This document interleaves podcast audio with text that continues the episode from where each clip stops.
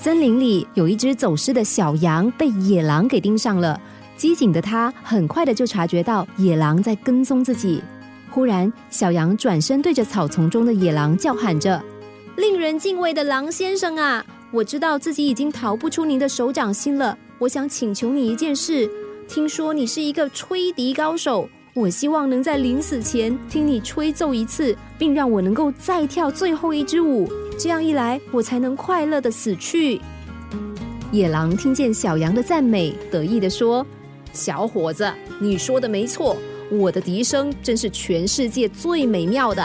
好，既然就快成为我狼家餐桌上的美味大餐，对我们也算有点贡献，我就成全你的遗愿吧。听仔细喽。”说完，大野狼开始吹奏起笛子，小羊则跟着笛声轻快的手舞足蹈起来。就在这个时候，牧羊人和猎狗们听见了笛声，立刻循声找来，终于发现野狼和小羊的踪迹。猎狗们突然大吼一声，野狼一看，竟是他最害怕的牧羊犬，立刻就把笛子一扔，连滚带爬的往森林的深处奔去。至于小羊，则是凭着自己的机智，有惊无险的度过这个危机。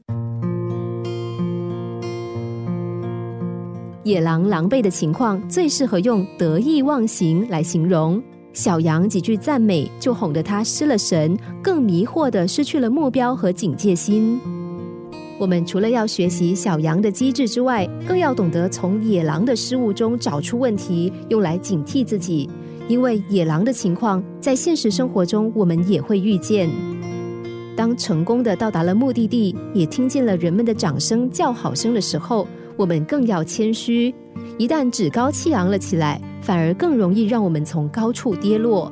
只因为骄傲的眼神容易误导我们，让我们只看得见前方美丽的风景，却看不见脚下的危险陷阱。